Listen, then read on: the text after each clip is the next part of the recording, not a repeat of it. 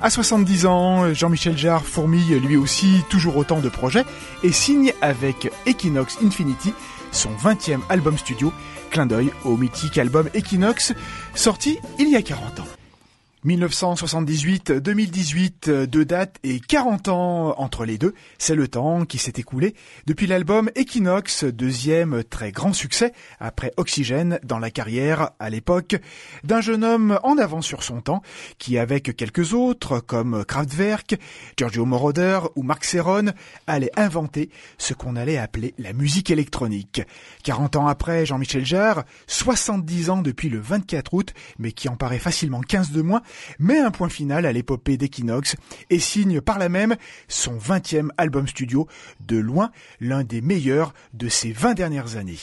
Mais tout n'est pas question que de dates et de chiffres chez Jean-Michel Jarre. Fidèle à sa pratique, le musicien a utilisé pour la réalisation d'Equinox Infinity pas moins d'une trentaine d'instruments et machines, de l'antique Moog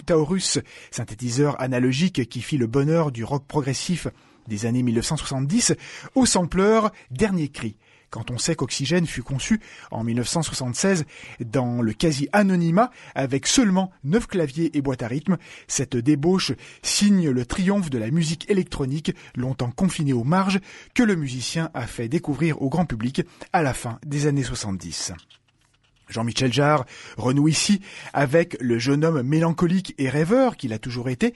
exposant la face la plus séduisante de sa créativité, une ambiance dynamique et espiègle, tournée vers ce qu'il nomme, dans un bel oxymore, la nostalgie futuriste. Avant même de s'atteler à l'album, il a demandé à un jeune artiste tchèque, découvert sur Internet, de lui imaginer deux pochettes différentes reprenant l'iconographie de ses personnages regardant avec des jumelles. L'une qui symboliserait un futur plus apaisé et l'autre un futur plus sombre. De ce postulat, il a composé la musique comme une sorte de bande-son qui puisse coller à ces images,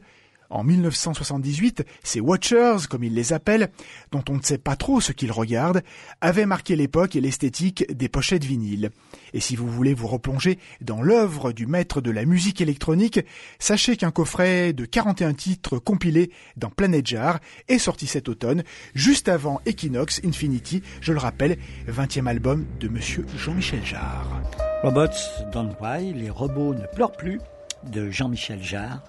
l'un des morceaux d'Equinox Infinity paru chez Columbia que vous pourrez retrouver à partir de lundi et jusqu'à vendredi prochain dans le coup de cœur RCF Forum Saint-Étienne, 11h55 et 19h15.